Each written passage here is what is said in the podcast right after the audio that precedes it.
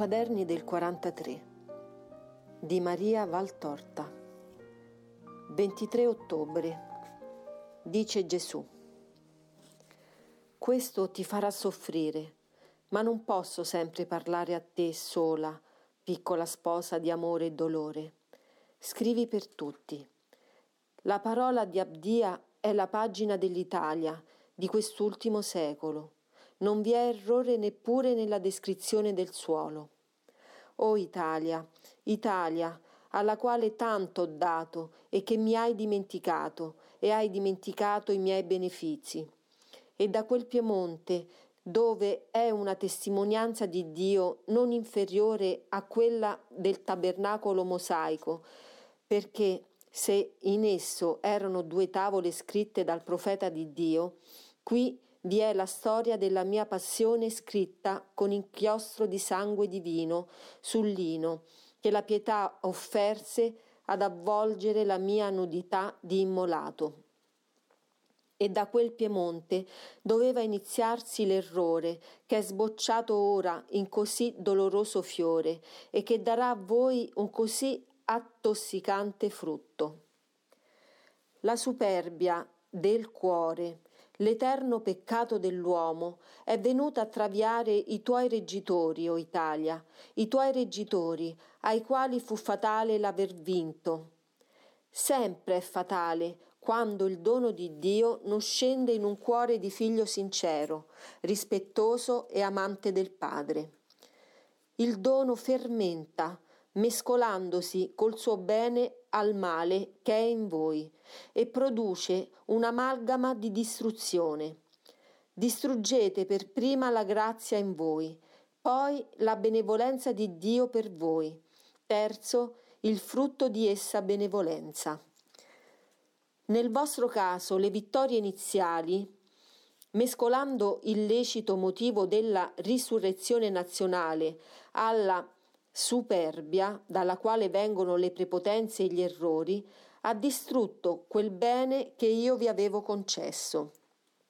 Subito avete sbagliato, vi siete creduti sicuri perché eravate riusciti, ma non sapete, o re e governanti, che siete finché io lo voglio e finché i vostri errori non suscitano il mio basta?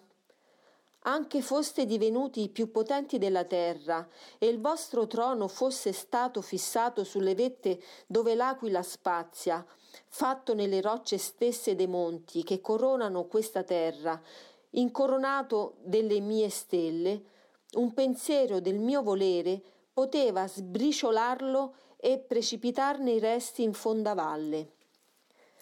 Vi dimenticate troppo che uno, è colui che è potente e che ogni potenza da lui viene.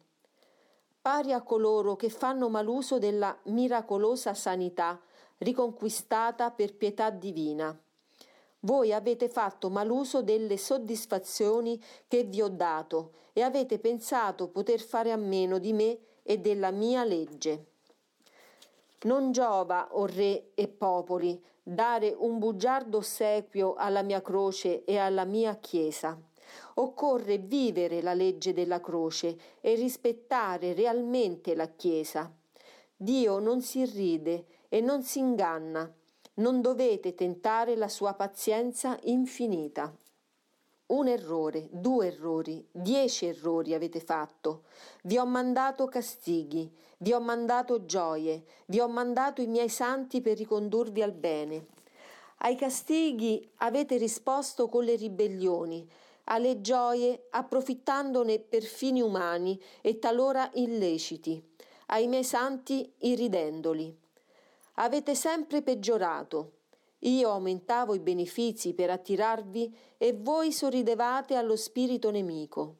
Sì che si può dire che in questo popolo e nei suoi governanti non c'è più prudenza, non c'è più saggezza, ma soltanto superbia, derisione, leggerezza, peccato. Avete messo tutto sotto i piedi per farvene sgabello e salire. Ma le cose di Dio non si mettono sotto i piedi, vanno accettate in ginocchio e con animo di figli, e non usate come mezzi di trionfo umano. Allora, come pietre di un arco trionfale scosse dal fremito dell'ira mia, si sconnettono, precipitano e vi travolgono.